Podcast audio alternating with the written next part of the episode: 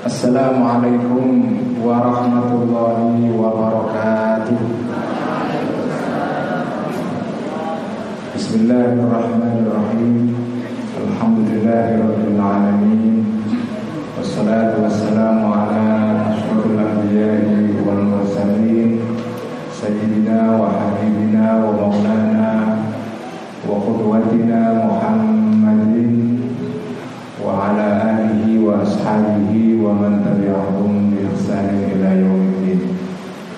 Rabbi shrah li sadri wa yassir li amri واحلل عقدة من لساني يفقه قولي رب زدنا علما وارزقنا فهما آمين يا رب العالمين أما بعد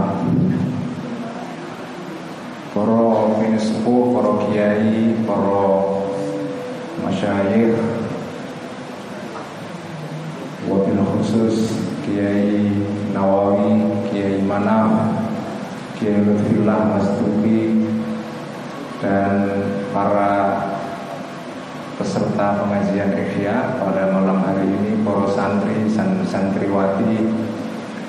Dan juga para teman-teman yang ikut mengaji Ihya pada malam hari ini melalui Facebook. Selamat datang kembali dalam pengajian Ihya pada malam hari ini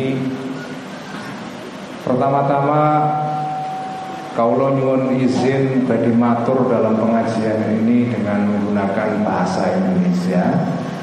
Karena yang ikut pengajian pada malam hari ini di dunia virtual kebanyakan adalah teman-teman yang mungkin kurang lancar berbahasa Jawa Jadi saya akan mengaji di dalam bahasa Indonesia dan juga nanti maknani kitab ini juga dalam bahasa Indonesia. Jadi agak sedikit kurang kurang lazim ya kurang normal. Maknani kitab tuh paling enak pakai bahasa Jawa itu kalau pakai bahasa Indonesia itu agak susah. Dulu pertama ketika saya ngaji ya ini menggunakan bahasa Indonesia nih bu pertama geral geratul nih susah nih golek no padanan beberapa istilah dalam bahasa pesantren ke bahasa Indonesia itu susahnya minta ampun. Terus tapi sekarang sudah agak lancar saya menggunakan bahasa Indonesia maknanya kitab. Jadi malam ini kita akan ngaji kitab Ihya dengan bahasa Indonesia. Yang kedua, saya matur nuwun sekali kepada keluarga Mbah Khalil Harun yang sudah memberi saya majelis yang luar biasa mulia ini. Saya terus terang terharu dan merasa terhormat sekali karena bisa ngaji di tempat yang konon menurut Pak D Manaf ini dulu di sinilah menurut Pak D Fakih Kiai Fakih tadi itu di sinilah Kiai Khalil Harun dulu ngaji dan mulang santri-santrinya. Ini buat para santri-santri Ikhya yang mengikuti ngaji Ikhya secara online, mungkin sedikit keterangan tentang Kiai Khalil.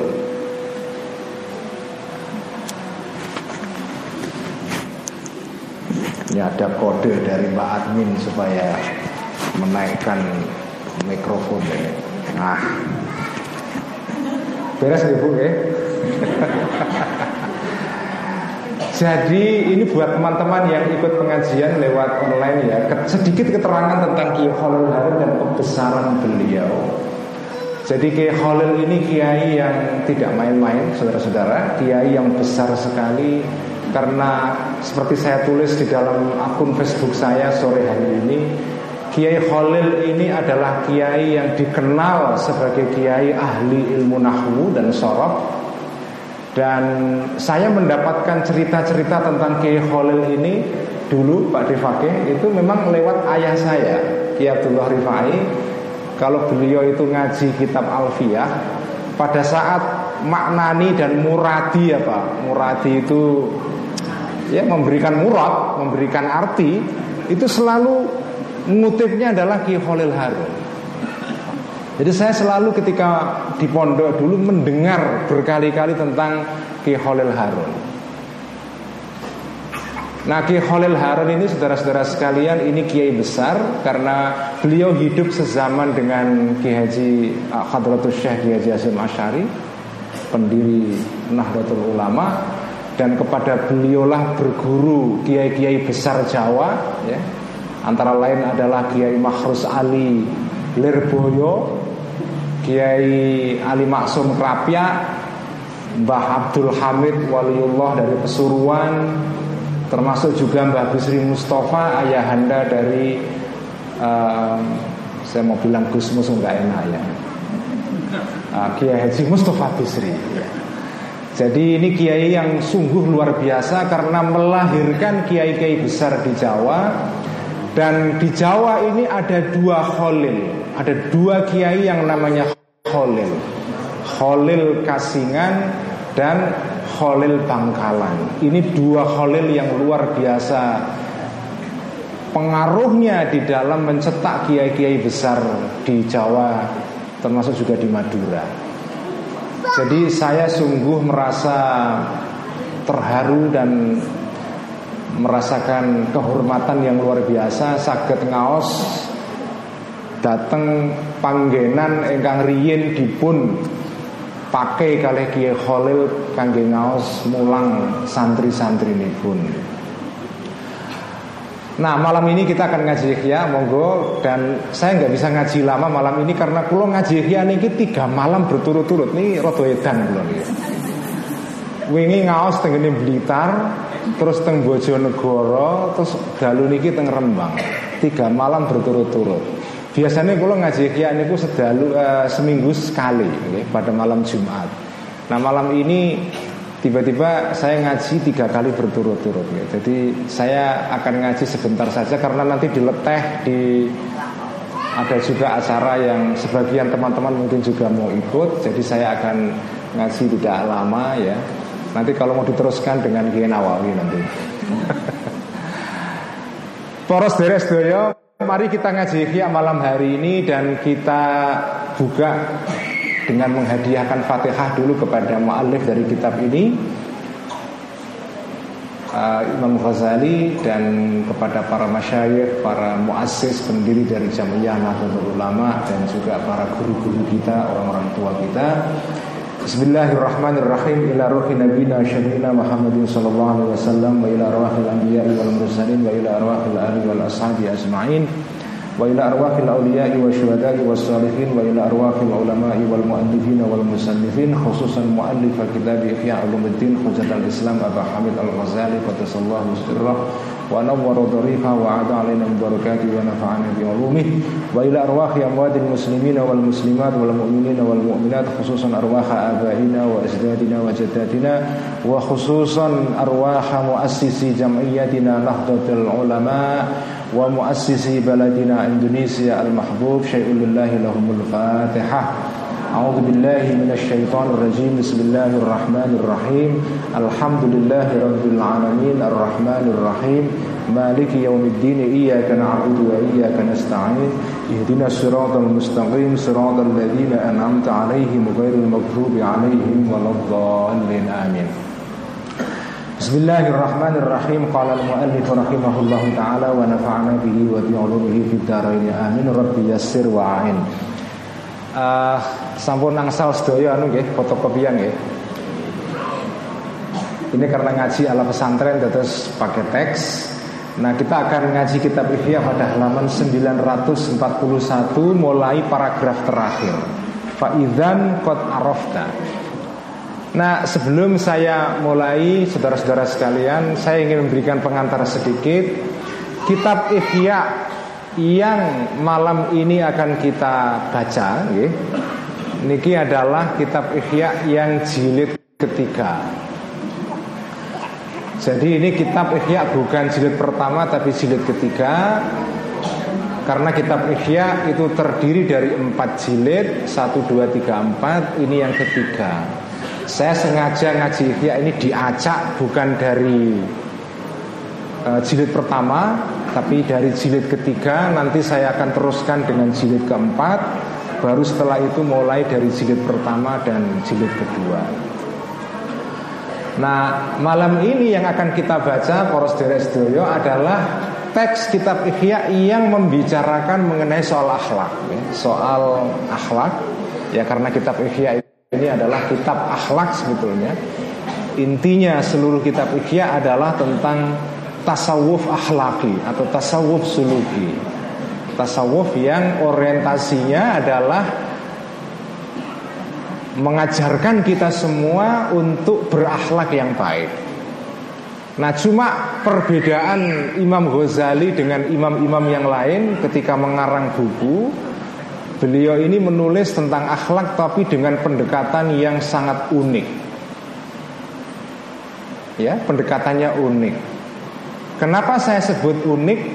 Karena Imam Ghazali menikah seorang ulama yang punya latar belakang pendidikan atau pengajaran, ya, pendidikan dalam bidang pengetahuan yang banyak sekali. Bukan saja di dalam ilmu-ilmu keagamaan, ya, yang disebut dengan al-ulumul al-ulumun nakliyah, ya, ilmu-ilmu yang bersifat nakli atau agama. Tetapi beliau juga belajar tentang ilmu-ilmu yang disebut dengan al-ulumul akliyah ilmu-ilmu yang bersifat penalaran ya, al-akliyah beliau belajar ilmu falsafah misalnya ilmu tentang mantik ilmu tentang kalam teologi itu juga dipelajari Terus Al Ghazali menikah ilmu oh, seorang alim yang latar belakang keilmuannya menikah beragam sekali. Terus boten sekedar ilmu-ilmu agama, tapi juga ilmu-ilmu yang bersifat akliyah. Karena itu menawi jenengan sedaya maos kitab Ihya menika ya, dipun waos dibaca itu di dalam kitab Ihya ini sering kali kita jumpai pembahasan tentang segala hal tentang beberapa tema-tema termasuk tema akhlak yang akan kita baca malam hari ini yang diulas ya, diterangkan, dijelaskan bukan saja dengan mengutip ayat Quran, hadis, para pendapat para ulama al-athar tetapi juga beliau ini memberikan penalaran diulas dengan mendalam sekali karena itu poros doyo santri yang ngaji ihya itu belajar tentang cara berpikir yang canggih. Ya, itu itu itu keuntungannya ngaji ihya. Terus ngaji ihya niku ngajari santri-santri pondok pesantren ya untuk ketika membahas sesuatu yang bersifat keagamaan termasuk akhlak nih niku pembahasannya bukan sekedar pembahasan yang konvensional tapi pembahasan yang sifatnya adalah bersifat rasional juga dengan penalaran dengan pendekatan yang bersifat akliyah. Nanti kita akan baca, kita akan temukan, kita akan uh, buktikan nanti dalam teks ini. Ya. Jadi halaman 941. Al Ghazali bicara di sini mengenai akhlak. Intinya, ya, saya akan meringkaskan nopo ingkang sampun kula waos teng Blitar dan teng Bojonegoro wau dalu. Intinya ngeten. Dados yang disebut dengan akhlak oleh Imam Ghazali definisinya itu akhlak itu adalah akhlak itu bukan sekedar tindakan. Memang akhlak niku bentuknya tindakan. Orang berakhlak baik misalnya berlaku baik kepada orang lain, dermawan, loman, memberikan harta bendanya kepada orang lain, suka membantu, bersikap sumeh kepada orang lain, tersenyum, itu semua tindakan. Tetapi tindakan itu yang disebut dengan akhlak ini itu bukan akhlak, itu adalah perwujudan akhlak. Yang disebut dengan akhlak menurut Imam Ghazali Gemeniko, okay, definisinya kalau memakai definisi kitab Ihya Akhlak adalah hayatun rosihotun lin nafsi. Terus akhlak meniko adalah keadaan di dalam jiwa manusia yang mengakar secara mendalam. Terus akhlak itu sumbernya adalah sesuatu yang bersifat kejiwaan, an-nafas. Terus orang loman, orang berbuat baik kepada orang lain itu hanya bentuk luarnya. Sumbernya adalah hayatun rosihatun nafsi. Kondisi kejiwaan yang bersifat rosihatun. Saya memaknai rosihatun menikah Napa ya rosihatun itu bukan sekedar mengakar, tapi permanen. Terus kondisi yang permanen. Jadi kalau ada orang dermawan kok sak dek sak nyetok, ya, wayai pemilu tok misalnya. Ah ini ku buatan akhlaknya buatan dermawan. Bar pemilu baliknya jadi uang medit misalnya. Ini ku buatan berakhlak dermawan. Karena akhlak niku adalah hayatun rosihatun.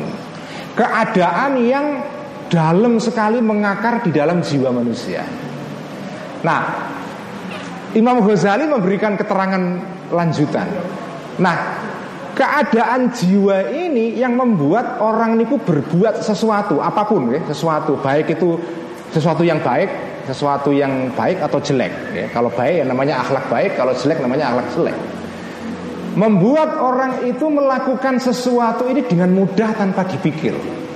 Terus tiang niku nak akhlake pancen meloman. Niku naliko memberi sesuatu niku kepada orang lain, niku ora dipikir sih. Orang nganggo kalkulator. Okay? Nah ana wong nguwehi wong liya kok isih nganggo kalkulator, ah mesti akhlaknya durung loman. Karena dia masih mikir-mikir. Terus orang itu melakukan sesuatu bila rawiyatin wa tafakkurin niku istilah dalam kitab Ihya, tanpa dipikir, tanpa ditimbang-timbang. Nah, keterangan berikutnya yang menurut saya menarik Wong niku nak sudah akhlaknya sudah sampai rosihotun mendalam mengakar. Orang niku akan menemukan kebahagiaan istilah Al Ghazali menikah kurrotul ain kebahagiaan ketika melakukan sesuatu niku jadi nak ono wong akhlaknya kok loman itu kalau dia memberi sesuatu kepada orang lain itu merasakan kebahagiaan plong kayak wong ngising bar ngising plong Wah, niku. Nah dia tidak melakukan tindakan niku orang merasa plong blas. Tidak istilah dalam kitab Ihya tidak farihan mustalidzan. Tidak merasa bahagia, gembira dan merasa enak. Terus orang itu kalau akhlaknya sudah niku wow, khotun sudah mengakar ya. Nah, itu dia sudah nanti melakukan sesuatu itu dengan gembira, nyaman, enak, tanpa dipaksa-paksa, alamiah, okay? itulah itulah akhlak. Nah, Al Ghazali juga mengatakan dalam bagian sebelumnya, manusia ini kadang-kadang aneh. Mereka Al Ghazali luar biasa, gitu. mereka ngendikan gitu. Manusia itu aneh. Ada orang-orang yang karena kebiasaan dan sering melakukan sesuatu misalnya, itu dia merasa bahagia ketika melakukan tindakan jahat. Ono wong sing bungah rasa kepenak atine nek nglakoni barang sing haram. Ngelakoni barang ingkang melanggar perintah agama. Kejahatan itu ada. Nah, kalau orang sudah Nah ini ini namanya orang yang akhlaknya buruk. Terus orang niku disebut sebagai akhlaknya buruk atau baik itu kalau melakukan tindakan bersangkutan niku merasa bahagia. Nah, nah ono wong kok ngelakoni sesuatu masih belum merasa bahagia, merasa senang, itu berarti akhlaknya belum sampai ke tadi itu tahap rosihotun ya. Terus menawi saya yakin kok koruptor-koruptor di Indonesia itu ketika korupsi kok tidak bahagia. Saya yakin kok dalam dirinya, dalam hatinya itu merasa bersalah. Nak ono koruptor merasa bahagia dengan korupsinya, wah itu berarti akhlaknya sudah rosi khotun itu. Ah, itu yang berbahaya menurut Al Ghazali. Kalau ada orang akhlaknya sampai akhlaknya sampai begitu rupa sehingga dia merasa bahagia karena merasakan melakukan kejahatan, maka berarti dia sudah sampai kepada akhlak yang tadi itu rosihotun yang mendalam sekali. Nah Al Ghazali bertanya, ini untuk peringatan kepada kita semua. Kalau ada orang merasakan kenikmatan berbuat jahat, Loh kenapa kok tidak ada orang merasakan kenikmatan berbuat taat? Itu itu itu poinnya. Jadi kalau ada orang bisa menemukan kebahagiaan dalam berbuat hal-hal yang bersifat jahat, lo kenapa kok orang tidak berusaha untuk bisa menjadi gembira dan nopo senang, merasa enak, merasa plong karena melakukan tindakan kebaikan atau toat ya. Nah itu inti dari pengajian Ihya dua seri sebelumnya di Blitar dan uh, di Bojonegoro. Kemarin malam saya mengatakan akhlak meniko rosso. Ya. Akhlak meniko rosso. Karena itu kanjeng Nabi pernah ngendikan waju ilat kurrotu aini fis Ya. Saya itu kanjeng Nabi maksudnya menemukan kurrotul ain atau kebahagiaan di dalam sholat. Kenapa? Karena sholat sudah menjadi akhlaknya kanjeng Nabi. Kalau ada orang sholat belum menemukan kurrotul ain, berarti sholatnya belum menjadi akhlaknya dia. Itu intinya. Ya. Akhlak itu harus orang disebut berakhlak kalau sudah sampai tingkat rosol. Itulah istilahnya kurrotul ain. Kalau belum sampai tingkat rosok maka orang itu akan mengalami situasi keadaan seperti digambarkan di dalam Al-Qur'an wa innaha lakabiratun illa alal khasyin. Salat itu berat kecuali bagi orang-orang yang saya terjemahkan di sini al khasyin orang-orang yang sudah sampai ke tingkat rosok. Itulah terjemahan al khasyin kalau kita baca Al-Ghazali di sini. Jadi wa inna halakabiratun illa alal khasyin. Salat itu menjadi berat kecuali bagi orang-orang yang salat bagi dirinya itu sudah menjadi rasa. Nah orang kelakoni salat tidak tidak menemukan kebahagiaan. Itulah akhlak. Terus akhlak menurut Al Ghazali menikah rasa. Nah rasa niki bisa dilatih. Memang mula-mula rasa niki kudu dipaksa. Ya. Tapi pelan-pelan orang akan bisa merasakan itu. Terus akhlak ini tidak ada setiap akhlak itu dimulai dari keterpaksaan. Tidak ujuk-ujuk orang berakhlak baik atau ujuk-ujuk berakhlak jelek. Semuanya melalui latihan pelan-pelan. Nah itulah ringkasan dari dua ngaji sebelumnya. Maka mari kita ngaji malam ini eh, ke bagian berikutnya. Faizan. Bismillahirrahmanirrahim. Faizan. Maka jika demikian, ya, Faizan Kot arafta Telah mengetahui engkau wahai para santri ya, Baik yang di sini maupun online Bihada dengan keterangan ini semua Kotan secara pasti Anna hadhil akhlaqa Sesungguhnya akhlak-akhlak ini Tadi yang al-jamilata yang baik Yang indah Yumkinu bisa okay, um, Iktisabuha Memperoleh akhlak al-jamilah tadi itu birriyadati dengan latihan. Jadi kamu sudah tahu semua berdasarkan keterangan yang sudah ditulis oleh Al-Ghazali pada halaman-halaman sebelumnya bahwa akhlak itu sakit dipun golei, dipun pelajari, dipun peroleh dengan jalan birriyadha. Dengan jalan latihan, training niku akhlak. Nah, apa itu training? Nah, ini kita akan menjumpai di sini bagaimana Al Ghazali mengulas sesuatu dengan sistematis. Pendekatannya itu sangat filsafat, meskipun bukan beliau tidak menyebut ini filsafat. Apa itu riyadah? Wahia. Riyadah adalah takalluful af'ali. Takalluful af'ali adalah memaksakan diri melakukan tindakan-tindakan itu takalluf ya. Takalluf itu kalau dalam bahasa Arab modern artinya adalah superficial. Ya, ya? superficial itu ya ora original, nggak nggak nggak asli ya. Ini superficial, permukaan saja. Takalluful af'ali yang disebut dengan riyadhah adalah takalluful af'ali berusaha keras melakukan tindakan-tindakan ya, as-sadirati yang apa itu uh, yang muncul ya, as-sadirati yang muncul anha dari um, riadoh tadi itu ibtidaan pada permulaan okay, litasiro jadi permulaannya itu dipaksakan bukan berdasarkan kehendak yang bersifat apa okay, alami terus akhlak niku mulainya adalah memaksakan diri Kados tiang latihan sepak bola, pertama-tama nendang bola itu ya susah. Harus dipaksa oleh pelatihnya walaupun tidak bisa. Itu pertama kali. Takalluful af'al ibtidaan pertama kali litasiro supaya menjadi af'al tadi itu tob'an menjadi sesuatu yang bersifat watak. Napa nggih? Alamiah. Jadi dimulai dari dipaksa kemudian berakhir intihaan pada akhirnya ya, menjadi watak. Itulah riyadhah ini definisi training. Ini kalau ada pelatih bola di sini bisa belajar dari sini ya, ya. Training itu adalah takalluful af'al.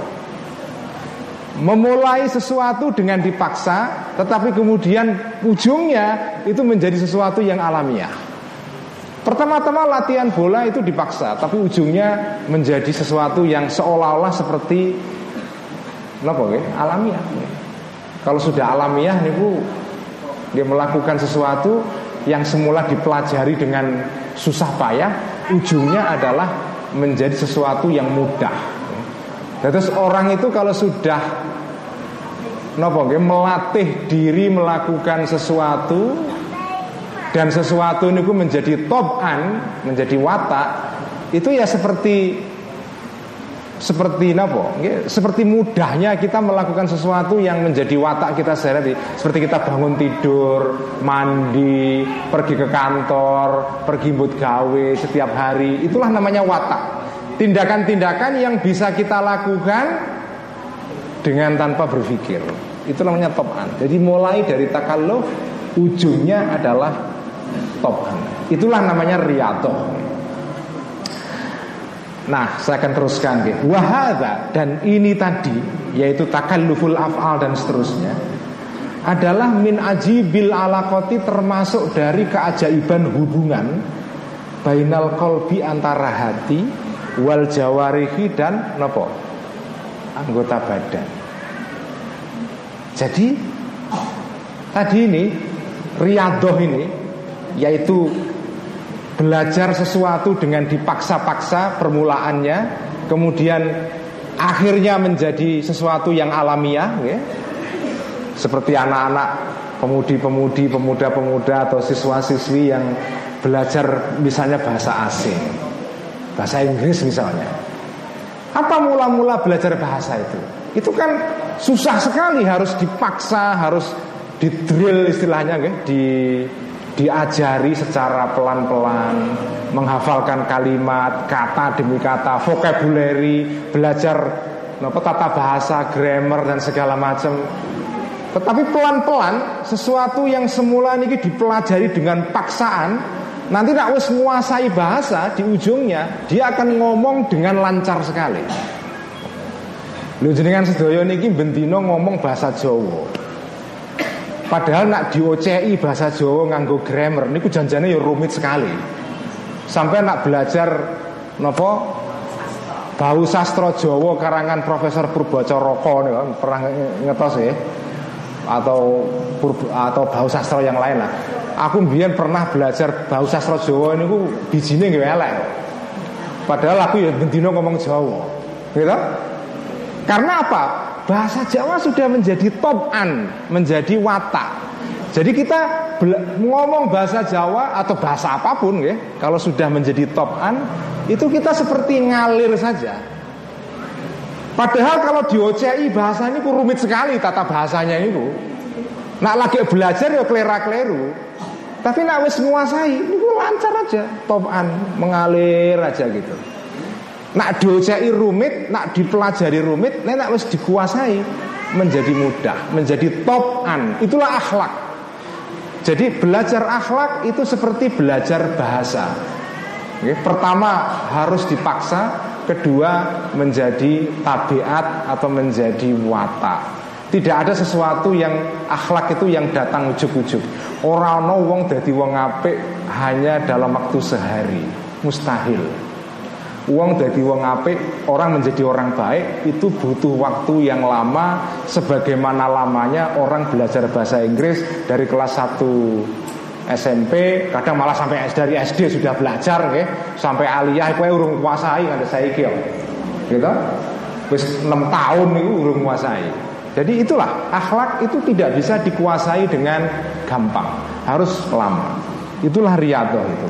Nah, ini tadi itu adalah bagian dari kata Al Ghazali keajaiban hubungan antara al qalbu dan jaware. Terus kenapa itu keajaiban nanti akan diterangkan. Ani maksud aku, aku memaksudkan Al Ghazali maksudnya yang disebut dengan kolbu adalah an-nafsa Ini an-nafsa jiwa Wal badana dan badan Jadi ini riadoh ini adalah bagian dari keajaiban hubungan antara jiwa dan badan Nah kenapa itu ajaib? Nah ini saya akan tunjukkan betapa Al-Ghazali ketika ngulas sesuatu itu sangat mendalam seperti orang uh, para filosof yang mengkaji sesuatu ya. Fa inna kulla sifatin. Karena sesungguhnya semua sifat tadharu yang muncul yang kelihatan fil di dalam kalbu manusia yafidhu memancar. Napa nggih? Yafidhu niku memancar me, meluap nggih yafidhu. Makanya kata fayadon itu artinya adalah banjir dari kata fadho yafidu artinya meluap, air meluap jadi banjir, makanya banjir itu bahasa Arabnya fayadhon. Yafidu meluap, okay. um, asaruha bekasnya sifat tadi itu alal jawarihi pada jawarih, pada tubuh, pada nopo anggota badan. Jadi kalau di dalam hati kita itu muncul sifat, okay, Sifat niki akan mengalir mel, jadi hati manusia niku kayak kayak kayak apa niki uh, gelas niki. Kalau di dalam gelas niki niki misalnya taruhlah ini ini hati manusia ya. Kemudian di dalam gelas niki ada isi. Nah isinya kebak itu mesti meluap, mesti keluar isinya. Nah begitu juga akhlak. Nah wong atine ono akhlake Iku mesti akhlake akan metu keluar Menjobo Ora, nggak ada orang yang punya akhlak kok tersimpan di dalam hatinya selamanya nggak ada. Wong nang duwe akhlak itu adalah Wong sing duwe sifat ning hati Kemudian pelan-pelan keluar sifatnya itu. Yafidu, meluap keluar. Keluarnya ke mana? Keluar meluber ke dalam tubuh manusia ke dalam anggota badan ini al jawarih hatta la sehingga tidak bergerak jawarih tadi anggota tubuh illa ala wafkiha kecuali sesuai dengan eh, apa itu sesuai dengan sifat tadi itu sifat yang muncul dalam hati tadi itu. Terus ini kalau ada yang belajar ilmu sosiologi ini sebetulnya teori tindakan menurut Al-Ghazali. Kenapa manusia itu bertindak? Ini teorinya. Kenapa manusia ini kan kadang-kadang kita aneh kan, bendino kita kan ber, kita melakukan sesuatu setiap hari ini dengan mangan, minum, ngaji, kerja, lunga ning pasar, lunga ning mall, delok TV, delok bola, itu semua kan tindakan. Dari mana asal usulnya itu? Nah ini orang kalau namanya filosof itu kayak gitu dipikirkan, kurang kerjaan memang. Tapi dipikirkan. Nah ini dari mana asal usulnya tindakan itu? Nah ini ini namanya teori tindakan menurut Imam Ghazali dalam kitab Ihya. Tindakan itu muncul prosesnya di dalam hati manusia itu ada sifat, sifat ini meluap, meluap kemudian meluber, kemudian muncrat nengguni awak, awaknya bertindak. Itulah tindakan. Jadi nak jenengan itu bertindak itu gambar kayak aja seolah-olah hati sampai niku ono banyune mutah-mutah itu. Itu kalau kita ikuti uh, teorinya Al Ghazali. Jadi tindakan itu muncul karena ada sifat dalam hati kita yang kemudian meluap seperti banjir, muncrat sampai ke tubuh kita, tubuh kita digerakkan. Jadi kayak Strom gitu kan. Strom Strom itu muncul dalam hati Menggerakkan tubuh. Tubuh ini kayak mesin.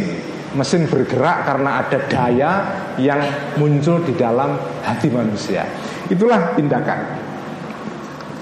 Nah Jadi ketika ada sifat itu kemudian tubuh bergerak ala wifkiha lama halata secara pasti. Okay.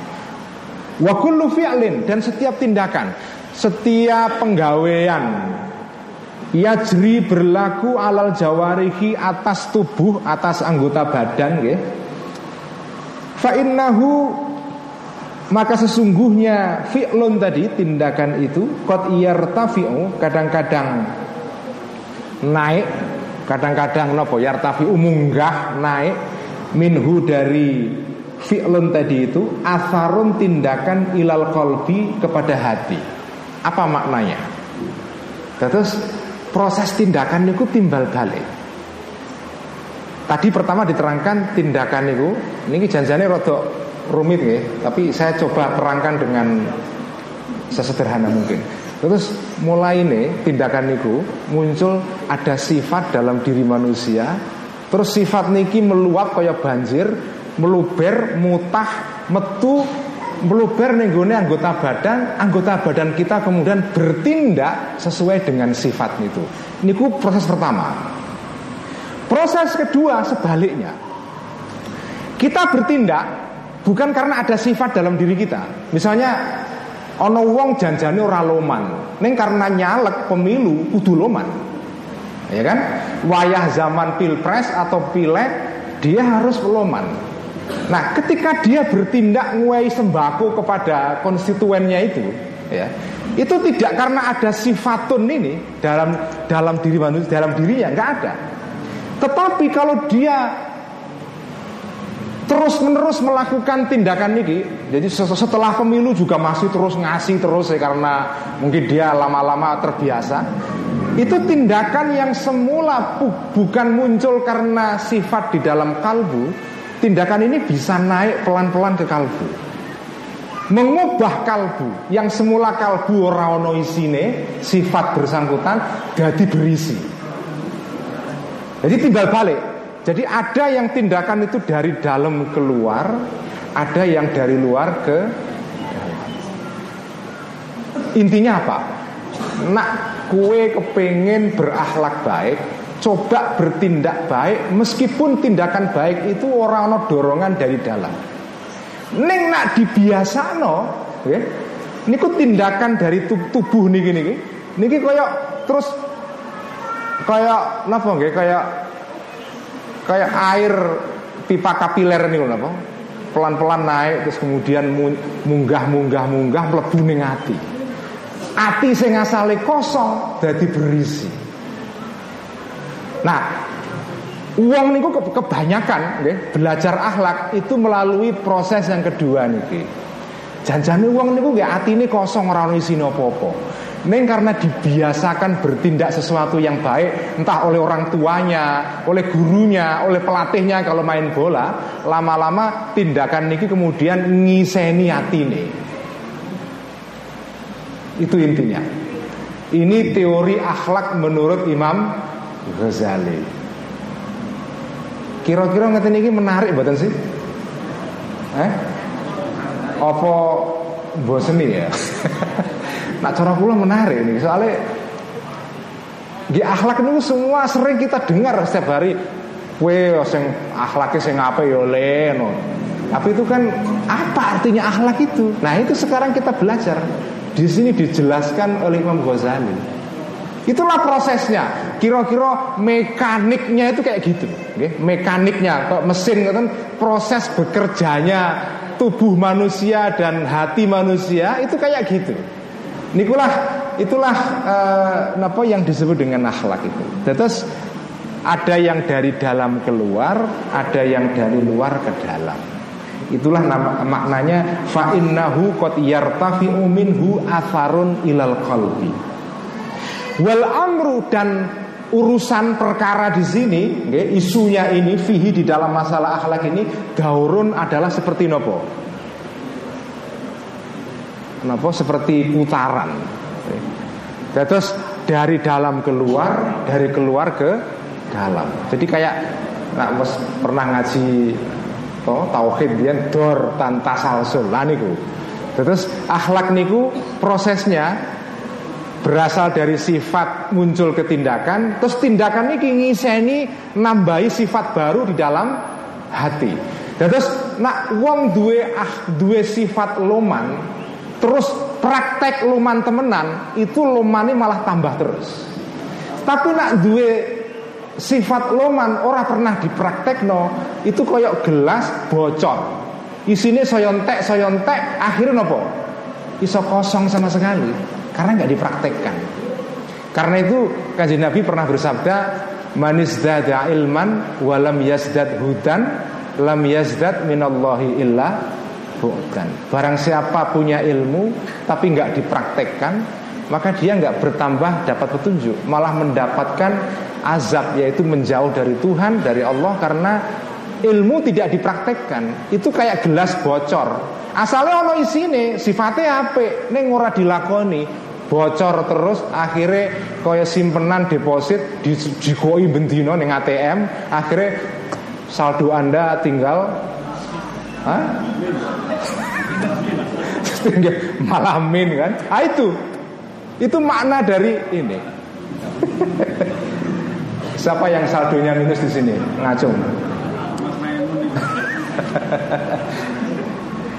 Dados wal amru fihi daurun Saling berputar Jadi nggak bisa sepihak Dua belah pihak Dari dalam keluar, dari luar ke dalam Wa yu'rafu dan diketahui dzalika tadi ini bimisalin dengan contoh. Nah ini Al-Ghazali menikah keistimewaannya tentang kitab Ihya ketika menerangkan sesuatu diterangkan secara filosofis abstrak itu terus dikasih contoh. Makanya kalau ada orang kepengen belajar nulis yang baik, belajarlah dari Imam Ghazali. Kitab Ihya ini adalah juga kitab yang bisa memberi kita pelajaran tentang bagaimana menulis. Jadi pendidikan jurnalistik itu bisa kita lalu kita peroleh melalui kitab Ihya ini. Ini contoh Al Ghazali itu nak nulis dan ini arek-arek nom-noman ini nak kepengen jadi jurnalis penulis tirulah Imam Ghazali ya, nulis itu harus diberikan contoh yang konkret. Contohnya ini, wahua dan misal itu adalah anaman. Sesungguhnya orang aroda yang menghendaki aniyasira untuk menjadi ya al hadiko sebagai orang yang terampil, cerdas. Fil kitabati di dalam hal tulis menulis, kenapa? Di sini menulis bisa artinya menulis kaligrafi, nulis indah niku, atau menulis dalam pengertian nulis kitab atau karangan. Bisa dua di sini. Uh, fil kitabati di dalam hal tulis menulis ya. Lahu bagi orang tersebut sifatun sifat nafsiyatun yang bersifat kejiwaan, maksudnya sifat yang tadi itu mengakar mendalam dalam jiwa manusia Hatta yasiro sehingga menjadi orang tadi itu katiban penulis bitobi secara alamiah. Nek ono wong kepingin asale ora nulis kepingin jadi penulis. Entah penulis dalam pengertian kaligrafer nulis Arab sing apik eh, atau nulis karangan menjadi muallif pengarang buku yang kemudian dia menjadi pengarang yang alamiah kados Mbah Bisri Mustafa nih kok nulis kitab pirang-pirang. Ah ini ku contohnya contohnya katibun bitop ini nggak Mbah Bisri Mustafa nih. Karangannya ngantek rongatusan luweh nih. Itu katibun bitop ini. Nah kalau kamu ingin menjadi katibun bitop ini, ya, Falatoriko maka tidak ada jalan lahu bagi orang tadi itu man tadi itu illa an yata'ato kecuali untuk memperoleh ya memperoleh mendapatkan bijari hatil yadi dengan anggota badan berupa tangan. Ma sesuatu ya ta'ato yang memperoleh hu kepada ma. Al katibu seorang penulis. Al hadiku yang um, cerdas ya, yang yang lihai. Jadi nek kue kepengen menjadi ahli kaligrafi hot ya, yang bisa menulis secara alamiah, mengalir dengan lancar sekali, ya nggak ada cara lain kecuali kamu mengikuti gerak tangannya orang yang sudah ahli dalam bidang kaligrafi. Kamu ikuti aja. Mula-mula ngikutinya ya ngikuti dengan terpaksa blerat-blerot ora jelas ya. Tapi pelan-pelan diperbaiki, diperbaiki, diperbaiki, kemudian dia berdasarkan tindakan ini, ya, tindakan yang lahir dari tangan ini, itu mengalir pelan-pelan menuju kepada hati. Uang niku nenggone jiwanya tidak ada keterampilan menulis. Neng karena tangane obah-obah belajar nulis, ati atau jiwa sing semula kosong dari keterampilan menulis, kisen keterampilan menulis, terisi oleh keterampilan menulis. Itulah itulah e, cara cara orang kalau ingin belajar menjadi orang penulis yang yang baik. Uh, Jadi dia harus mengikuti apa orang yang sudah terampil profesional menjadi penulis wa yu'adziba dan melanggengkan orang tadi itu alehi kepada ma tadi itu sesuatu yang dilakukan oleh seorang penulis yang sudah profesional muddatan dalam waktu okay, uh, towilatan yang panjang yuhaki ya, yuhaki ini jumlah haliah hal dari man uh, apa uh, man tadi yuhaki dalam keadaan dia meniru al khatta tulisan al hasana yang baik.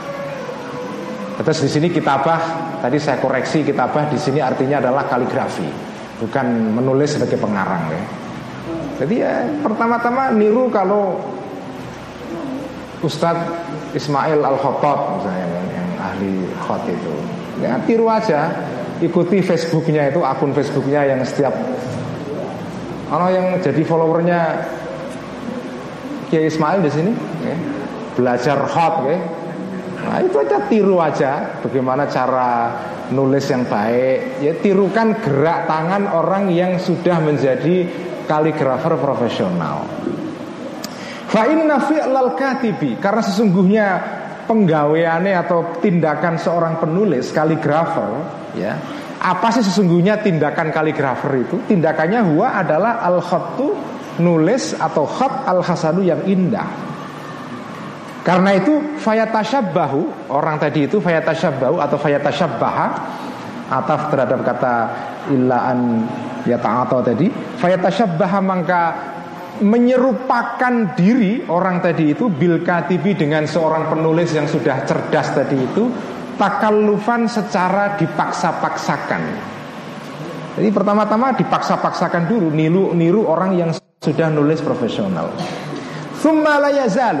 Kemudian eh, terus menerus orang tadi itu yuwazibu melanggengkan alaihi kepada eh, al-khattul hasan tulisan yang baik tadi itu hatta yasiro sehingga menjadi tulisan yang baik tadi itu sifatan sebagai sifat sebagai nopo keterampilan okay? rosikhotan yang yang nancep mendalam fi nafsihi di dalam jiwanya orang tadi itu. Fayasdura maka keluarlah minhu dari orang tadi itu fil akhiri di dalam tahap akhirnya al khattu khat al hasanu yang bersifat indah toban secara watak. Jadi setelah latihan panjang hot yang semula itu dikerjakan secara dipaksa-paksakan kemudian menjadi apa keterampilan yang sudah berjalan lancar alamiah tanpa dipikir-pikir Kamakana sebagaimana ada ya dulu keluar minhu dari orang tadi itu Kamakana sebagaimana ada al khot tadi itu ya dulu keluar khot tadi itu minhu dari orang tadi fil ibtidai pada permulaannya takallufan secara dipaksa-paksakan ya. Fakanal khottu maka adalah khot atau tulisan al hasanu yang baik huwa khot tadi itu alladzi sesuatu ja'ala yang menjadikan ya khotohu khotnya orang bersangkutan hasanan sebagai khot yang berindah. Apa maknanya ini? Agak bulat ini. Jadi orang kalau mau belajar menjadi kaligrafer, ahli tulis yang baik, ya, pertama niru orang yang sudah menjadi penulis profesional. Tiru gerakan tangannya. Ya. tulis pelan-pelan, kontinu selama bertahun-tahun, ya. Nah, tadi sudah saya ceritakan atau sudah diterangkan oleh Al Ghazali, orang itu mula-mula di dalam jiwanya tidak ada keterampilan menulis. Tapi karena dia belajar nulis dengan praktek, maka tindakan menulis nih dengan meniru-niru kaligrafer yang sudah ahli menikah, ini tindakan ini pelan-pelan kemudian naik, munggah, merembet seperti air yang mengalir ke dalam pipa kapiler masuk ke dalam jiwa manusia. Dados kesimpulannya, okay, uh, hot tadi itu nulis bagus itu belajar nulis ini, tindakan belajar ini, inilah yang menjadikan orang itu kemudian mempunyai keterampilan menulis dengan baik. Terus keterampilan ini munculnya bukan dari hati, tapi dari praktek niki. Pelan-pelan, latihan terus-menerus sampai akhirnya dia menjadi menjadi sifat, menjadi watak, menjadi keterampilan yang melengket atau nempel di dalam jiwa.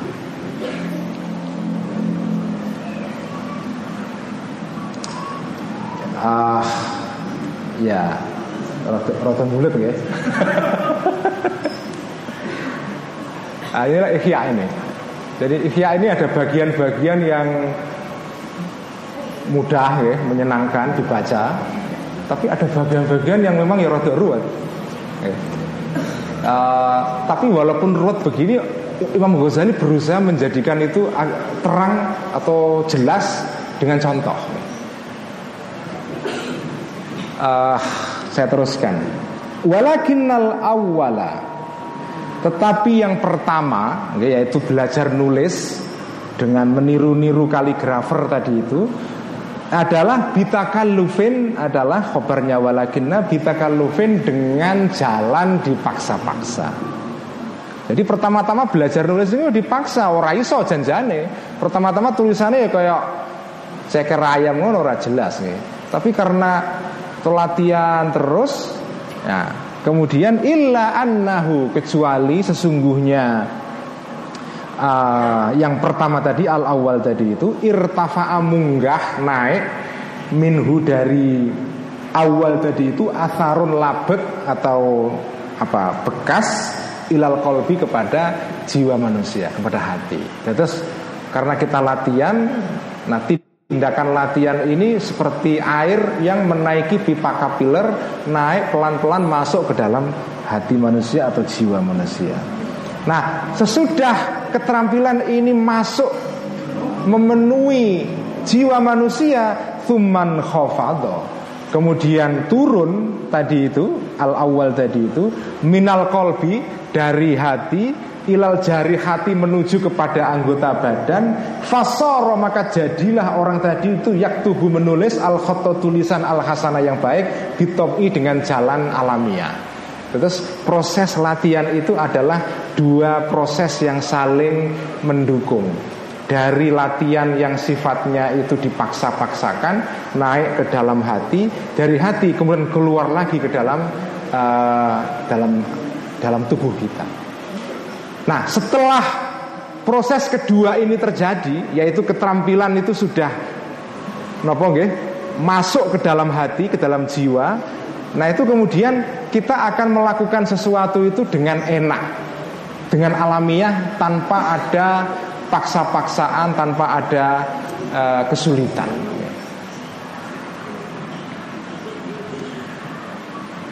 Masih kuat saya tambahin dikit ya Aku ya rada keringetan mau coy ya apa? Serius banget Imam Ghazali ini malam ini ya Untungnya kalau mau sing serius ngeten ning Rembang, nek ning Jakarta diamuk wong aku. Wa kadzalika man arada an yasira faqihan nafsi.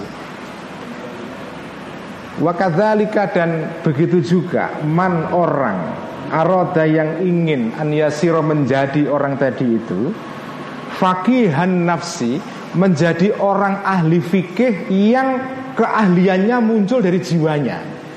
Jadi di sini fakihan nafsi itu bukan artinya ahli fikih tentang kejiwaan, bukan. Ahli fikih tapi yang keahliannya muncul dari nafsu, dari jiwanya, bukan keahlian yang sifatnya permukaan saja. Jadi seperti pemain bola yang sudah keterampilan main bolanya itu muncul dari hatinya. Karena itu mudah main bola gampang sekali. Itu namanya fakihun nafsi. Jadi di sini fakihun nafsi bukan artinya ahli fikih kejiwaan, artinya ahli tasawuf bukan. Oke? Okay? Fakihan nafsi sebagai ahli fikih yang keahliannya itu muncul dari nafsunya dia. Falatoriko maka tidak ada jalan lahu bagi orang itu inla an atau kecuali melakukan orang tersebut af'alal fuqahai terhadap ketindakan-tindakan kelakuan-kelakuannya orang-orang ahli fikih. Nak kue kepengen jadi ahli fikih, ya kudu pertama-tama niru bagaimana cara orang ahli fikih itu menjadi ahli fikih. Eh, belajar takrib, tahrir, muin, terus wahab sampai nopo mahali dan seterusnya. Jadi harus bertahap ngikuti cara orang ahli fikih dulu belajar. Yo kayak melok latihan bahsul masail barang kayak gitu ya. Berdebat, kadang-kadang yo ngawur nggak apa-apa ya. Bahsul masail pesantren itu kan ngawur semua itu. Karena itu latihan kan, latihan itu. Latihan bagaimana menjadi ahli fikih. Ya nggak apa-apa ya. Bagaimana cara menjadi mufti ya Delok mufti itu bagaimana cara dia menjadi mufti Di, Diikuti aja jalannya ya. Nah apa itu tindakan orang-orang ahli fikih itu Wahua dan yang disebut dengan taati ahli fikih tadi itu At-takroru mengulang-ulang lil fikih kepada fikih Jadi sampai kamu harus mengulang-ulang terus belajar fikih. Hatta tanatifa Sehingga Napa nggih? Tan atifah itu artinya belok atau menggo. Maksudnya muncul minhu dari takror tadi itu ala kalbi terhadap kalbunya atau hatinya orang tersebut man tadi itu sifatul fikhi sifat kefikihan jadi karena dia latihan terus sebagai ahli fikih mutolaah moco kitab yang banyak perbandingan dari satu kitab ke kitab yang lain Akhirnya sampai orang itu punya naluri fikih. Itu yang disebut dengan sifatul fikih. Fayasiru maka jadilah orang tadi itu fakihan nafsi sebagai ahli fikih yang keahliannya muncul dari jiwa dia. Bukan orang ahli fikih yang sekedar nak roh ngibarat jadi fikih, jadi ahli fikih. Nak orang ngibaratnya nggak jadi ahli fikih, ah, itu nanya belum ahli fikih itu. Yang disebut dengan fakihun nafsi, ahli fikih yang Kira-kira ya apa lah? Ronaldonya fikih gitu kira-kira. Nah, ono wong kepengen jadi Ronaldonya fikih. Itu ya harus latihan kayak Ronaldo gitu tiap hari. Sampai fikih itu menjadi satu skill, keterampilan. Jadi ketika ditanya orang, dia hukumnya ini. Meskipun dia orang delok nas atau ibarat dalam kitab, dia tahu jawabannya. Ini hukumnya begini. Dengan instingnya dia tahu ini hukumnya halal, ini haram, ini syubhat atau dia tahu.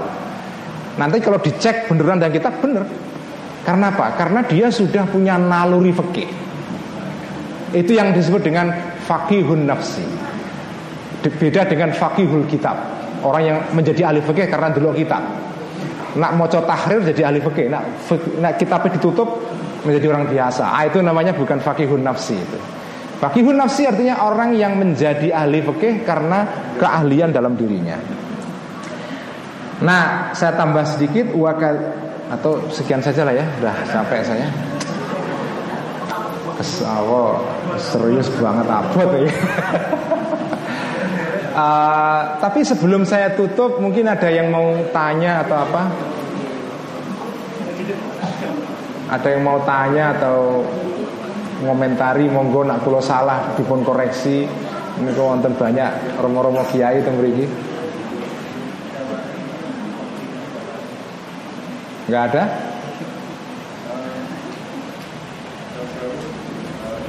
Oke, monggo. Mungkin ngangge anu ya, mic ya. Ngangge nawan mic ini ngomong.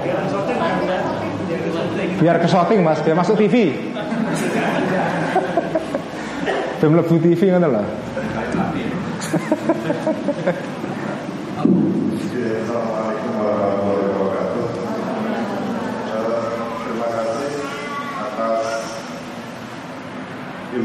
diberikan pada hari ini dalam dalam acara Kopda Nigeria dan sekaligus malam berkah dari Romo Haji Khalil. Mungkin langsung pada poinnya bahwa tadi dikatakan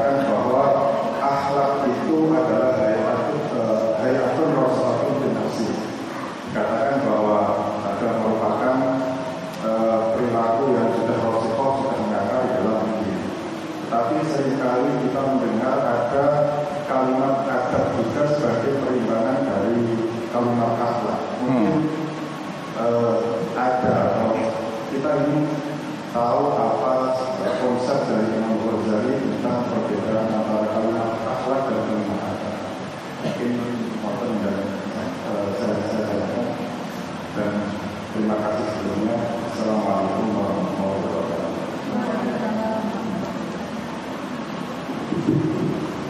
Wonten malih sing takok ben kula mikir sik terus karo ana sing takok liyane ngono. Mbak-mbak santriwati ada yang nanya? Monggo lho. Iki do meneng do ora paham apa kepahaman? silakan silakan. Monggo maju di depan.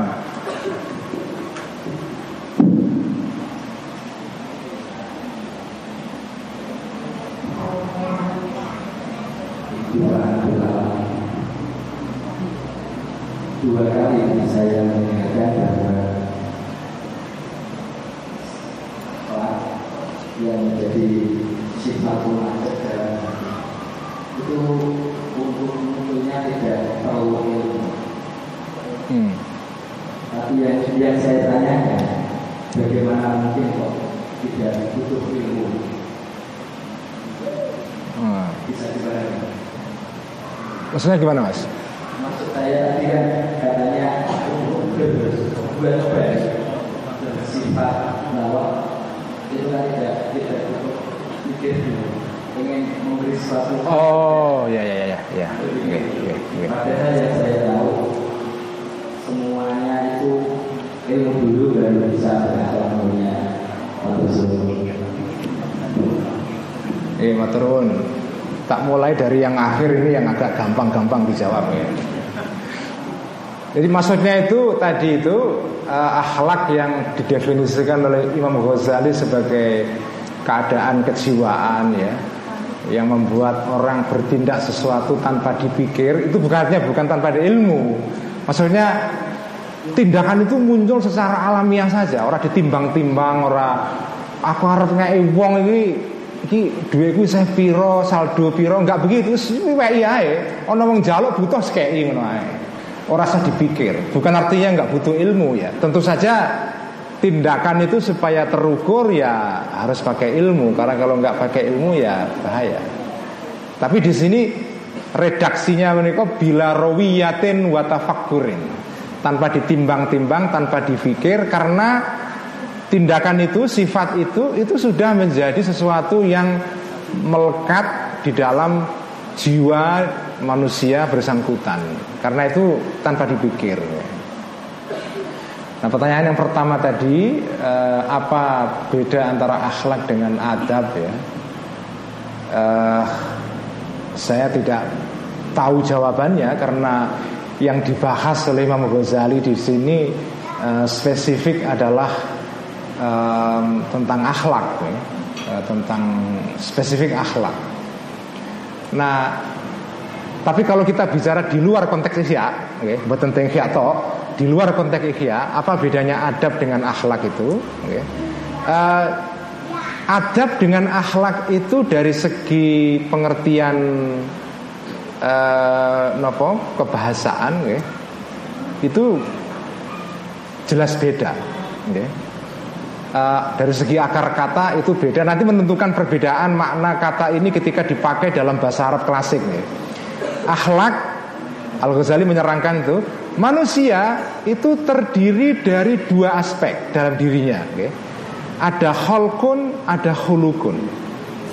Yang itu dua-duanya berakar dari masdar yang sama, yaitu ya holkun. Okay? Holako yahluku holkon wahulukon. Manusia itu di dalam dirinya ada holkun dan hulukun. Holkun itu maksudnya adalah tongkrongan luar Hulukun menikot tongkrongan dalam. Jadi kalau ini ini holkun ini, tongkrongan luar nih anak bocah meriki ini, ini holkun. Neng di dalam diri bocah nih, ini kok untung ono contohnya neng arep ya.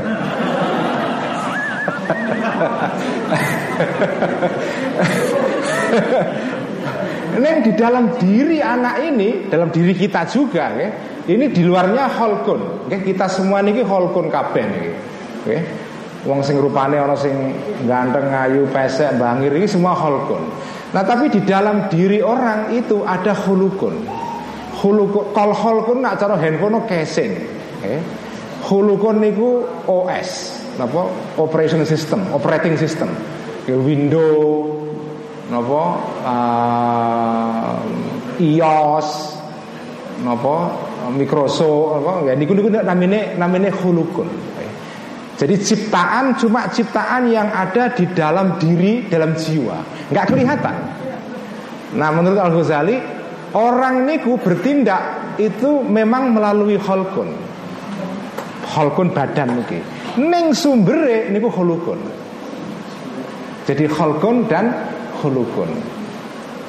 Nah kata adab, ya, adab Kata adab niku um, akar katanya atau masdarnya adabun okay. um, nah kata adabun niku ada kaitannya dengan istilah makdubatun makdubatun itu artinya adalah panganan sing disuguhno ning gone napa mayoran nih loh napa ya mayoran makanan untuk dimakan bareng-bareng itu makdubah apa eh, pesta niku makdubatun. Kata adab niku terkait dengan cara orang seserawungan kali tiang senes di dalam pergaulan orang banyak. Karena namanya pesta itu kan banyak orang ya. Makdubatun itu artinya adalah pesta, di situ ada makanan dimakan orang banyak. Nah kata adab, ya, adabani robbi fa'aksana ta'dibi itu dalam hadis ya. Artinya itu Gusti Allah mendidik aku kanjeng Nabi Maka kemudian Gusti Allah menjadikan pendidikanku ini pendidikan yang terbaik Maksudnya apa? Pendidikan yang terkait dengan pergaulan dengan orang lain Jadi adab niku maknanya adalah akhlak juga. Cuma akhlak yang terkait dengan pergaulan sosial. Bagaimana cara bergaul dengan orang lain. Karena itu kata adab di dalam bahasa Dalam istilah yang lain artinya sastra. Sastra kan, al-adab punya sastra. Apa itu sastra? Cara ngomong dengan baik kepada orang lain. Bahasa ya. Karena itu adab itu terkait dengan pergaulan sosial Neng nang akhlak ini terkait dengan sesuatu yang lebih esensial Lebih menyangkut inti Jadi adab itu munculnya dari akhlak Jadi nggak dibuat apa nggak hierarki ngoten akhlak bawahnya adab jadi akhlak itu sumbernya adab niku adalah manifestasi akhlak tapi dalam pergaulan sosial. Nah, ini bukan dari Al Ghazali, ini karangan-karangan Kulo Piyambak nih. Bu bener orang ngerti aku. Ini ketahui ya masuk akal ya. Uh, ya itu, jadi itu perbedaan antara akhlak dengan adab. Jadi adab menikah terkait dengan tata cara kita beradab ber, bergaul dengan orang lain. Uh, tapi kalau akhlak itu sumber sumbernya okay? karena itu hayatun rosihotun linafsi okay? sifat yang muncul dan mengakar dengan mendalam dalam jiwa manusia ada yang tanya lagi monggo ini begitu ada yang tanya satu tambah terus nih. Ini Mbak Admin sudah rada kecapean ya mari mari Mas monggo. Maju maju. Maju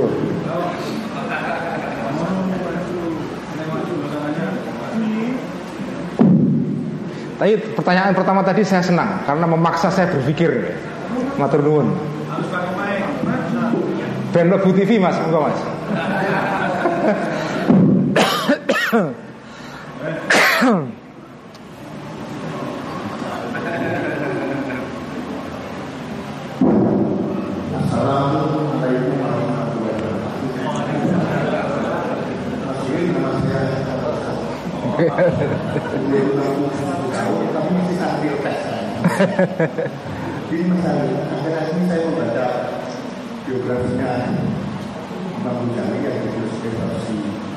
Ghazali dalam siap kemudian mendengarkan karena disampaikan dari ujung paling kemudian buku konsum Nabi Minor dengan sosok.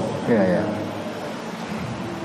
Nah, mungkin apa karena kehidupan Imam Ghazali yang kayak mengembara dia pernah masuk di negara seperti itu dalam kekuasaan yang dulu kemudian dia keluar kemudian dia kemudian kesal dan sebagainya apa itu apa ini karena ketika istiqomah anggota atau memang dia keraguan untuk mencari jati diri karena dari kehidupannya itu menarik sekali. Turka-turka dan pastinya pakai yang sambil nulis ya itu itu yang saya tanyakan sendiri jadi tentang ziarah alam. Balak ya. dan kepala pembinanya lebih yang negatif yang yang itu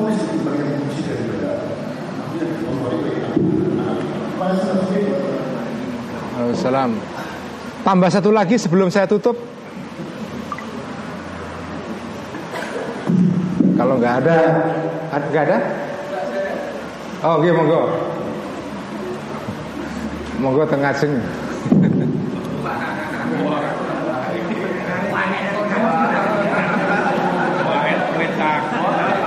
Monggo Ki Muni. Ya saya nyangat bertanya tentang yang mulia saja. Ini kan judulnya ngalap berkah simbah jadi oleh Harun. Menurut Mas Ulil, makna ngalap berkah Mbah Haji Khalil Harun itu bagaimana? Banyak orang suruh juga bagi orang-orang yang yang rasional atau yang atau ngaji itu kan suruh ngalap berkah itu bagaimana? Monggo. Wah ini pertanyaan. Saya nggak akan mengizinkan ada yang tanya lagi Supaya ini pertanyaan terakhir ini. Karena kalau ada pertanyaan lagi nanti lebih jelek mengganggu nanti. Ini pertanyaan puncak ini. Saya simpan Jadi yang yang sebelumnya dulu. Paturun ada yang mengangkat isu ini nggih. Bagaimana komentar atau uh, posisi para ulama-ulama zaman riyin nggih terhadap Al-Ghazali.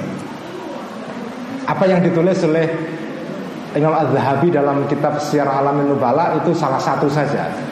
Tapi kalau kita baca tentang Al-Ghazali di dalam sumber-sumber yang lain itu banyak kita temukan orang-orang yang memuji Al-Ghazali dan orang-orang yang mengkritik Al-Ghazali.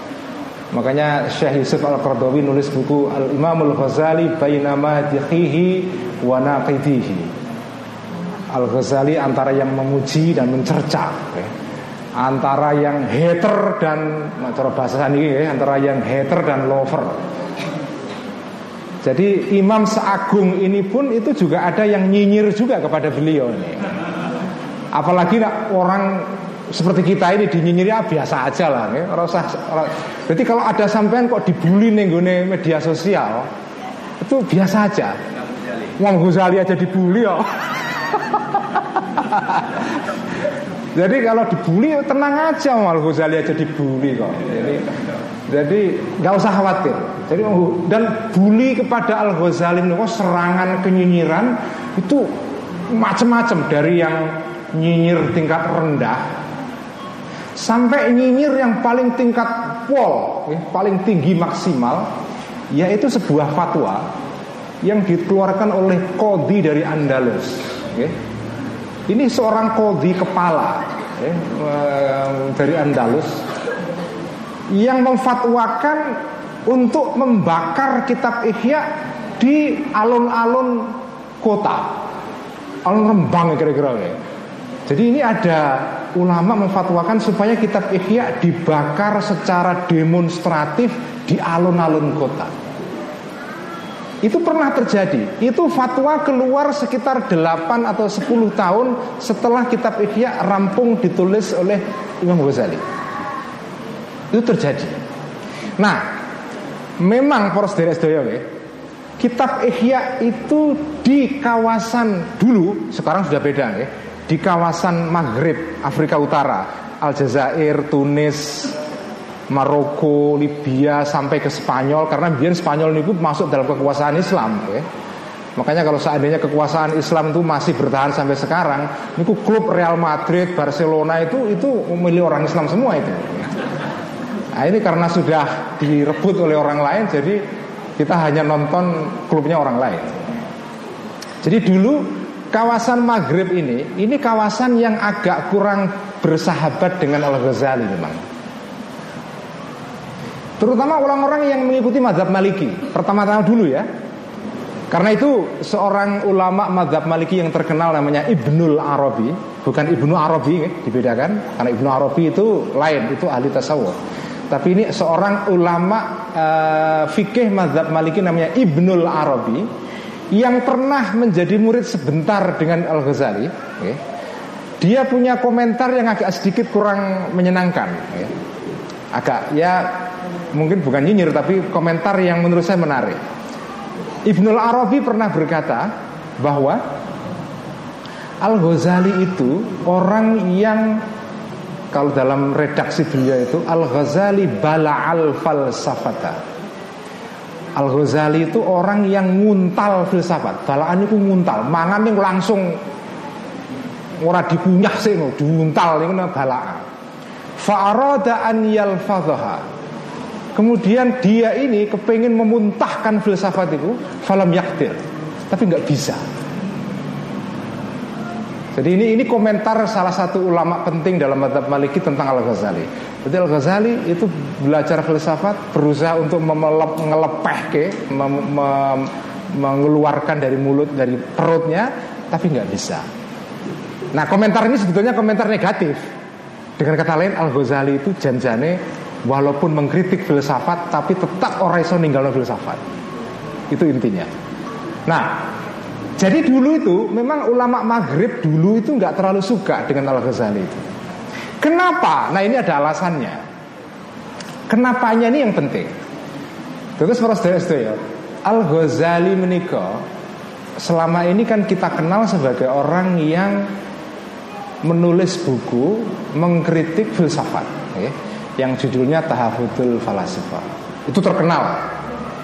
Tetapi yang orang tidak tahu, Imam Ghazali menikah yang dikritik bukan hanya para filosof, tapi hampir semua orang itu dikritik Imam Ghazali. Kabeh wong orang sing selamat dari kritikan Imam Ghazali. Ahli tasawuf juga dikritik. Jangan nak moco kitab Al-Mungkith Minad Dolal di situ itu semua pihak kena kritik. Ahli kalam dikritik, ahli fikih ini ada bab khusus dalam kitab Ihya yang kritik ahli fikih. Bahkan ada sebutan khusus itu orang-orang yang disebut dengan ulama su itu, ya. Itu sebetulnya tujuan ulama su itu arahnya ke mana? Ulama fikih sebetulnya. Kenapa? Karena ulama fikih itu ulama yang dulu paling mungkin profesinya itu diambil penguasa untuk dijadikan pejabat. Karena ilmu fikih itu kayak sekarang ilmu hukum lah ya menjadi lawyer itu atau hakim nih. Nah ilmu apa ahli nahwu itu ora bakal diambil sebagai kodi kan nggak ada kodi nahwu nih. Kodi mesti kan fikih toh. Nah jadi yang disebut apa definisi ulama su atau ulama ulama jahat menurut Imam Ghazali? Definisi beliau kan sederhana. Ulama su adalah ulama yang mencari ilmu bukan karena Allah tapi untuk mencari kekuasaan dan harta. Ya. Itu kan definisi beliau di Ihya begitu. Siapa arah dari kritikan Al-Ghazali kepada ulama so ini? Ahli fikih. Karena nggak ada ulama lain pada zaman itu yang mencari ilmu, mencari ilmu, eh, mencari harta dan kekuasaan dengan ilmunya, umumnya kalau nggak ulama fikih nggak ada. Karena ulama fikih lah yang potensial menjadikan ilmunya sebagai ilmu untuk mengabdi penguasa. Entah menjadi kodi. Karena itu Imam Malik dulu menolak banyak cerita-cerita para ulama fikih yang menolak jadi kodi. Tetapi yang nggak pernah diungkap banyak ulama fikih yang jadi kodi. Tidak semua ulama ahli fikih yang jadi kodi itu jelek. Tetapi kritikan Al Ghazali meniko membuat orang-orang ahli fikih yang menjadi kodi itu itu agak tersinggung. Karena itu keluarlah fatwa itu. Jadi fatwa ini dikeluarkan oleh Qadil Qudah uh, di Andalusia, di Andalus, di Spanyol untuk membakar kitab Ihya. Tapi itu pertama kali ya. Jadi mungkin saya saya bayangkan ngeten. Zaman itu mungkin kitab Ihya itu belum sampai ke Maghrib. Masih orang denger-denger eh ono wong jenenge Ghazali kalau ning daerah wetan ning Khurasan ya. Ngarang kitab ngkritiki awake dhewe. Kurang ajar ya. Ini belum di Woso kita janjane ngono. Baru baru nopo rumor, baru rumor. Dia baru kabar-kabar saja belum baca. Nah mungkin ya. Nah karena itu eh, tapi belakangan ya berubah kan. Sekarang ini eh, hampir tidak ada orang yang anti Ihya, anti Al Ghazali kecuali orang Wahabi aja. Uh, tapi itu pun alasannya sederhana Orang Wahabi nggak suka Al Ghazali karena kitabnya ada banyak hadis maudhu atau hadis doif ya. Ya kalau soal itu kan gampang saja kan. Kitab Ihya sudah ditakhris oleh Imam Iraqi sudah jelas mana hadis yang mau do mana yang doef sudah ada semua lah nggak. Sekarang kalau mau mengetahui status hadis Ihya itu nggak nggak susah. Mungkin dulu ketika belum ada takhrisnya mungkin agak susah tapi sekarang udah mudah sekali. Lagi pula ada kaidah di dalam ilmu hadis atau di kalangan para ulama hadis doef itu boleh dipakai di dalam fadhailul amal, di dalam hal-hal yang bersifat akhlak, bukan dalam masalah hukum atau akidah. Itu boleh saja. Itulah kitab Ihya dari awal kontroversial. Kenapa? Saya tidak tahu jelas kenapanya, tapi dugaan saya karena kritikan Al Ghazali yang keras kepada ulama fikih di dalam kitab Ihya. Orang yang pertama baca kitab Ihya sebelum tahu kebesaran nama Al-Ghazali itu mungkin tersinggung. Tersinggung mungkin. Tapi begitu tahu Al-Ghazali ini ulama besar mungkin agak lain agak mungkin lain pendapatnya gitu. Itulah itulah kitab Ihya dari dulu kontroversial, ya, banyak menimbulkan pro kontra. Nah yang terakhir dari Ki Munif apa makna ngalap berkah nih? Ya ngalah berkah Ya gini. Konsep berkah ini memang Konsep yang tidak diterima oleh semua kelompok di dalam masyarakat. Orang-orang yang berpikiran hanya berdasarkan rasio saja, nggak, rasional mungkin nggak nggak terima. Tapi sebetulnya kalau kita mau menelisik lebih jauh, nggak, berkah ini kan janjane bisa dirasionalisasi juga bisa di bisa dipahami secara akal. Apalagi kalau kita gunakan tadi teorinya Al Ghazali. Tadi kan teori tindakan itu kan dua arah ya. Konggone hati meluber nenggone apa anggota badan dan dari badan naik ke hati.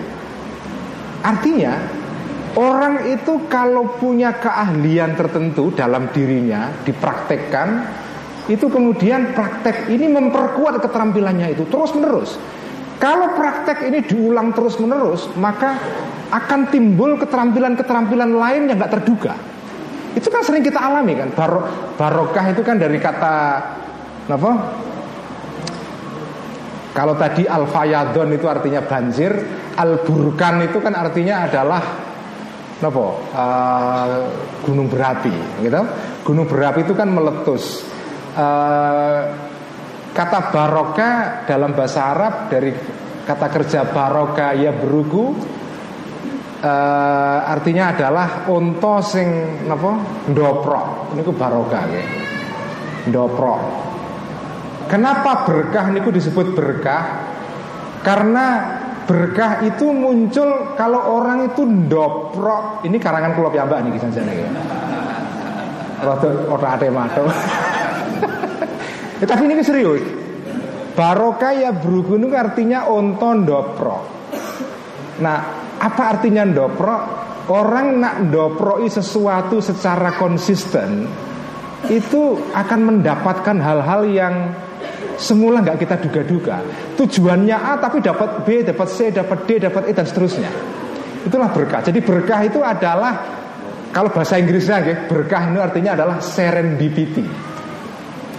Berkah itu serendipity. Apa serendipity itu? Serendipity itu uang luru barang A mempeng ning tengah dalan ujuk-ujuk nemu barang B. Sing gak dituju dari awal. Neng luwe HP daripada jalan barang A ini. Itu namanya serendipity.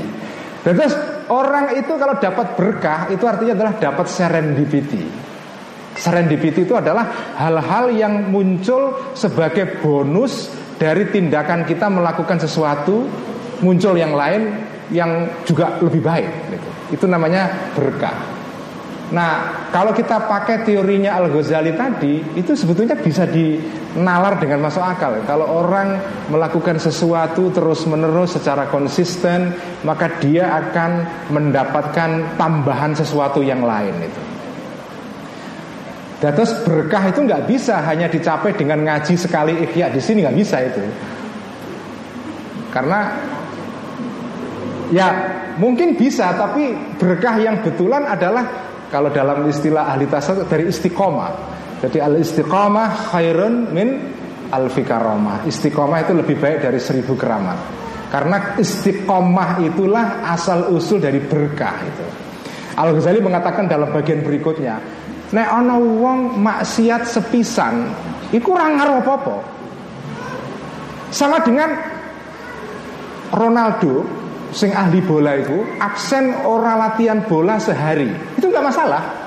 Watus dari Ronaldo yang ahli main bola hanya karena tidak ikut latihan sehari terus tiba-tiba jadi orang biasa kayak kita kita itu enggak itu kata Al Ghazali makanya dalam kata-kata beliau uh, kabiratun wahidatun dosa besar satu itu tidak menimbulkan sesuatu yang signifikan dalam jiwa kita mengubah itu enggak tetapi sesuatu yang satu ini itu bisa mendorong kita melakukan sesuatu yang lain. Itu yang bahaya.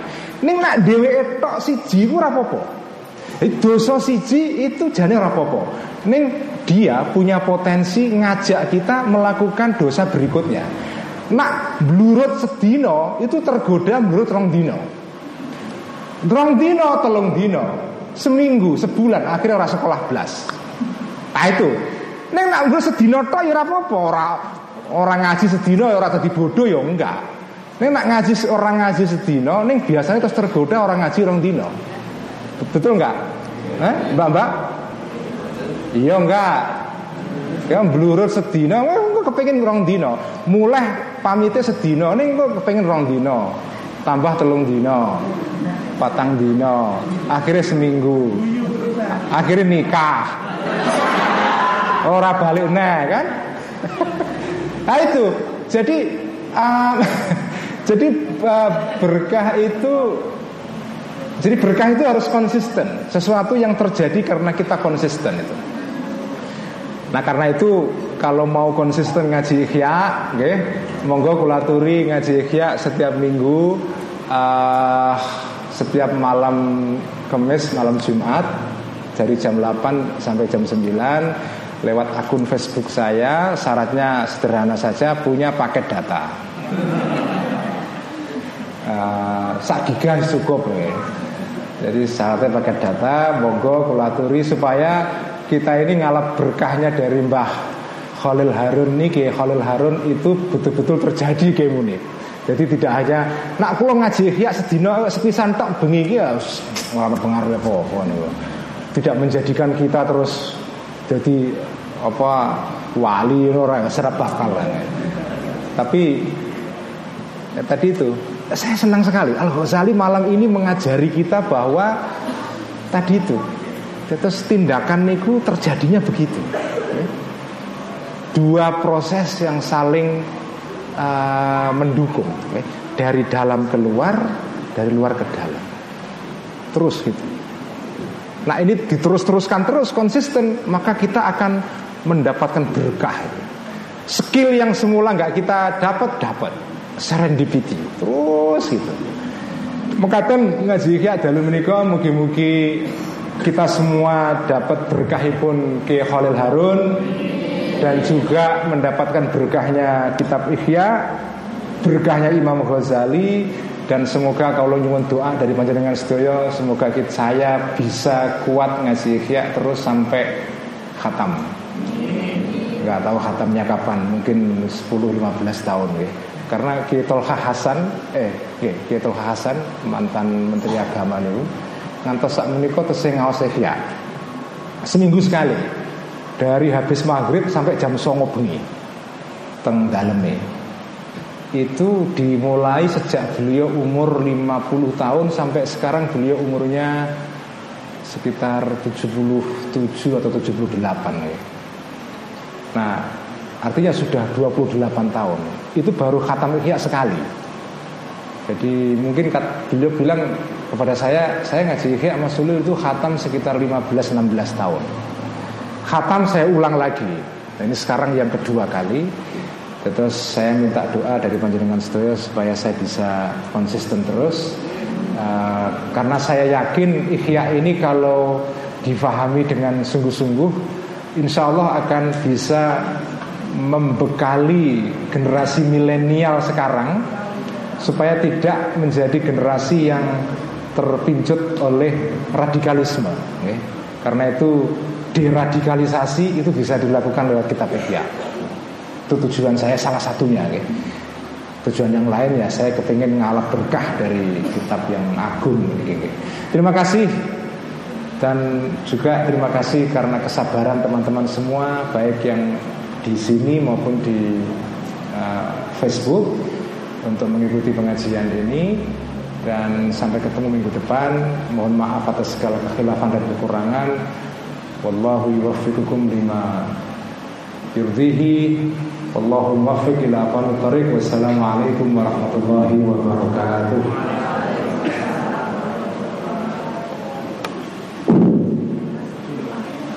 Oh Mangga kaulaturi Kiai Lutfi Kiai Lutfillah Mas Duki untuk memimpin doa penutup pengajian ini.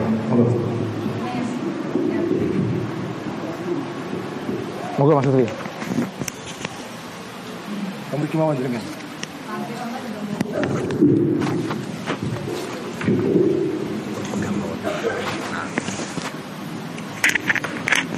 إلى حضرة المصطفى رسول الله صلى الله عليه وسلم وعلى آله وزوجه وذريته وآله وصحبه شيء لله له الفاتحة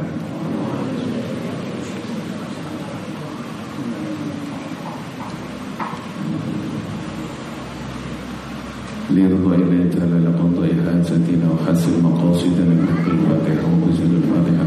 ببركة الفاتحة وبشفاعة الفاتحة وببركة الفاتحة. الفاتحة.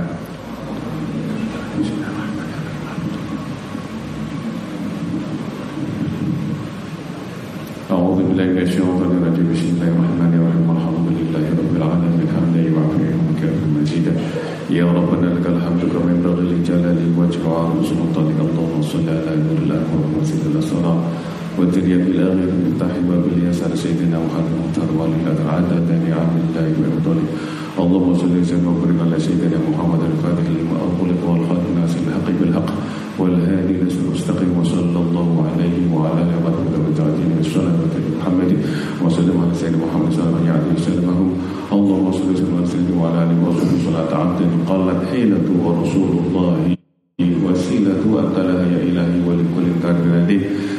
رسالة من عنده فيه بسر بسم الله الرحمن الرحيم. اللهم صل وسلم الخلق نور ورحمة للعالمين. ظهوره عدد ما مضى من خلقه وما باقي وسعد وشهادة أحمد وحيد الحادي صلاة لا ولد ولا منتهى ولا صلاة دائمة. من دمت ولا دائمة اللهم صل وعلى آله وصحبه وسلم. واضح أعمال يسير مولاه هذه الأعلام والحوائج الأعلام الأعظم ما قد أكون بفعل من وقت وصلنا بلا دون كل هو اللهم يا نحمد ويدين يا حاجتنا الله اقضي حاجتنا الله اقضي حاجتنا الله يا بارك الحمد لله اللهم احسن عاقبتنا في الأمور كلها وأجرنا من حيث الدنيا وعذاب الآخرة. اللهم اقسم لنا ما تحول به بيننا وبين معاشرك ما تبلغنا بها جنتك. ومن اليقين تهون به علينا ما ظلمنا وانصرنا على من عادنا وتدعونا ما قبلنا وما بلغنا ولا اللهم لا إلا غفرته ولا هم إلى الفرد ولا مرض وشفر الحق إلى قضاء يا أرحم الراحمين يا بشور النادر يا اسم السعيد الله يا رحمن نسألك أن تصلي على سيدنا محمد ولا لبادي وأن تجعل خير العاجل فيما عزمت عليه وأن تجعل اللهم اخلف في قلوبنا ورجاك وأطرج من سواك. حتى رجلك اللهم وضع قوتنا وقاصر عنا ولم تبتهل وتبلغ مسألتنا ولم تلك من رحمك ولم تلك الفرد سلام من رب رحيم سلام على نوح في العالمين. سلام على إبراهيم. سلام على موسى وهارون. سلام على ياسين. سلام عليكم. مطر الفجر يا حي وحين لا يا حي محي الموتى يا حي لا يا حي وحين لا يا حي محي الموتى يا حي لا يا حي وحين لا يا حي محي الموتى يا لا ربنا آتنا من لدنك رحمة وهيئ لنا أمرنا رشدا. ربنا آتنا في الدنيا حسنة وفي الآخرة وقنا عذاب النار. وادخلنا الجنة مع أبرار يا عزيز يا غفار رضوان. سبحانك رب العزه الحمد لله رب العالمين. آمين آمين آمين آمين آمين آمين, آمين. بسم الله الفاتحة.